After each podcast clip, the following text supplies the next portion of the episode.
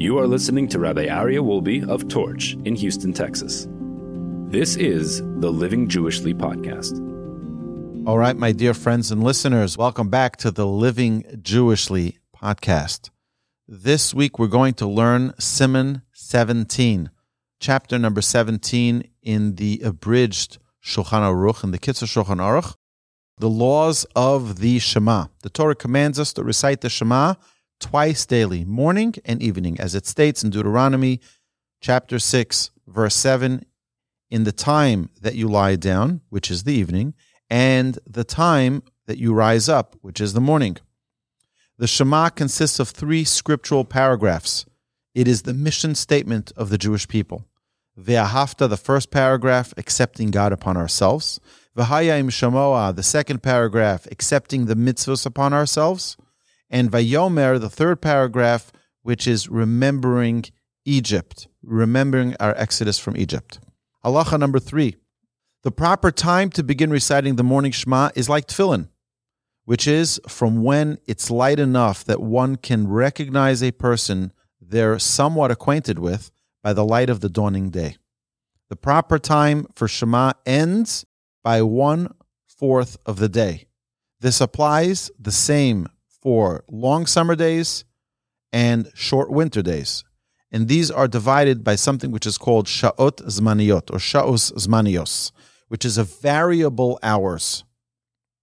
What are variable hours? You take from dawn, daybreak, alos shachar, all the way till tzay sakohavim, nightfall, or when 3 stars are visible in the sky, and you divide those hours into 12 parts. So imagine now, if we take today's day, imagine it's 6 o'clock in the morning is sunrise, imagine, and at 8 o'clock at night is when the stars are out. So that's not 12 hours. It's not a 60-minute hour, but it's going to be more like a 70-minute hour if you divide it up to 12. And that's how long each hour is going to be. So you don't take an hour as a 60-minute hour, but rather as a sha'ot zmaniyot, a variable hour.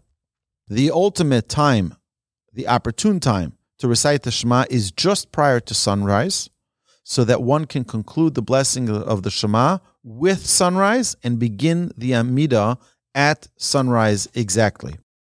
The reward is great for one who does Shema this way. One should be extremely cautious not to delay the Shema past 1/4 of the day.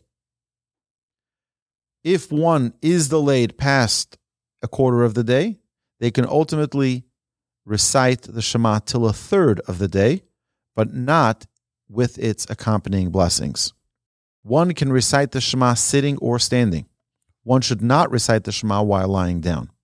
But, halacha number 7, if one was already lying in bed, they can lean on their side and recite the Shema. Even someone who is very sick and has difficulty leaning on their side should do their best so that they can lean somewhat. Prior to beginning the Shema, one should have the intention that Hashem commanded us the mitzvah to recite the Shema, and one should concentrate and have tremendous focus on each word of the Shema. When one says, Shema Yisrael, Hashem Elokeinu Hashem Echad, they should think that Hashem is our God, Hashem is one and only one, and is unique in heaven and earth. One should be careful when saying echad to slightly extend the chet, the ch, and extend the d, but not too much. Now the chet is the letter chet, is the number 8, demonstrates that Hashem controls the 7 firmaments and earth, and the daled, which is the numerical value of 4, demonstrate that Hashem controls all 4 directions.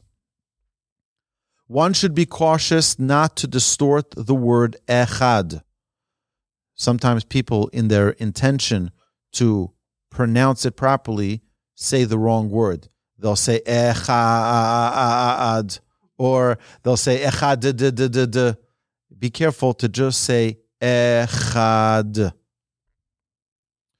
The 6 words of Shema should be recited loudly to arouse one's concentration. Number 13, one should cover their eyes with their right hand while reciting the 6 words of the Shema. One should pause between echad and saying the following verse of Baruch Shem Kivod Malchuto Le'olam Va'ed. And before Ve'ahavta, one should also pause. And between each of the following portions of the Shema, one should take a pause between the paragraphs. One should have proper focus and intention with each word recited in the Shema. Upon reciting the paragraph of Vayomer, one should have intention to fulfill the mitzvah of remembering our exodus from Egypt. It is proper to have tremendous, accurate pronunciation for each word and to read from a siddur, inside a siddur. The ears should hear what the mouth recites. Additionally, one should be careful not to combine words that begin with the letter that's the same as the last letter of the previous word. So if you look in the Shema, you'll have, for example, the word Bechol Levavcha. It ends, Bechol ends with the letter Lamed, and the next word Levavcha begins with the letter Lamed. So you can, if you're not careful, say Bechol Levavcha, and you only have one Lamed. The Halacha says you should finish the first word, Bechol, and then begin the next one, Levavcha, and not attach them, not stitch them together. Additionally, the letter ayin from nishba should be emphasized clearly with an ayin, because nishba has 2 meanings, depending if it's with a hey or with an ayin. An ayin has a special pronunciation with the back of the throat. The letter zayin from Tizkuru and uzchartem, which is in the last part of the Shema, should be emphasized clearly as well. While reciting Shema, one shouldn't be busy with anything else, not even motioning with the eyes or lips, nor with finger motions, unless it is for a mitzvah, and only during the second paragraph of Shema. During the first paragraph of Shema, nothing else exists except for our declaration of our mission statement, our connection between us and the Almighty. During the blessing prior to the Shema, when one reaches the words Vehavienu, and God should bring us from all 4 corners of the earth to our land, at that point, the 4 tzitzis should be gathered in the left hand together and placed between the pinky and the ring finger and held opposite the heart. Upon reaching the paragraph of Vayomer, the tzitzis should be joined with the right hand as well and kissed each time the word tzitzis is said.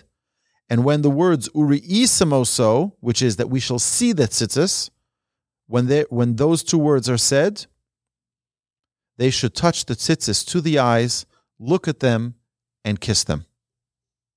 The tzitzis should be released from the hands in the paragraph following Vayomer, when the words v'nechmadim la'ad are recited, when the tzitzis are kissed and released from the hands. At the final words of the Shema, of Hashem Elokeichem MS,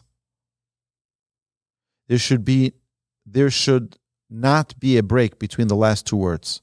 The Chazan should be careful to only repeat the final 3 words of Hashem Elokeichem Emet, not Ani Hashem Elokeichem Emet, which is, I am Hashem, your God, the true God. Shouldn't add the Ani. The congregation should focus when the Chazan repeats these 3 words, which bring the tally of words in the entire Shema to 248 words, which parallel the 248 limbs of the human body. So what's if someone is not in synagogue and they're praying alone at home and they're reciting the Shema? It's only going to be 245 words. So therefore the Halacha says the one who is davening alone should say the 3 words of El Melech Ne'eman, which is the 3 words prior to the Shema, so that now they have the 248 words of the Shema. If someone had to stop in the middle of the Shema for an important emergency, upon returning, they must begin Shema again from the beginning.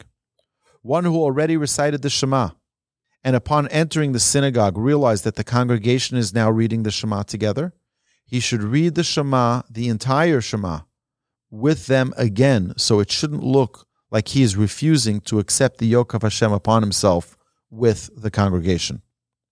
And number 29, the general principle is, if the congregation is reciting the Shema, then the person who is at a point where he can recite the Shema should recite it with them. A person should always be cautious not to separate themselves from the congregation. So if you have the congregation is standing, you should stand. If the congregation is sitting, you should sit.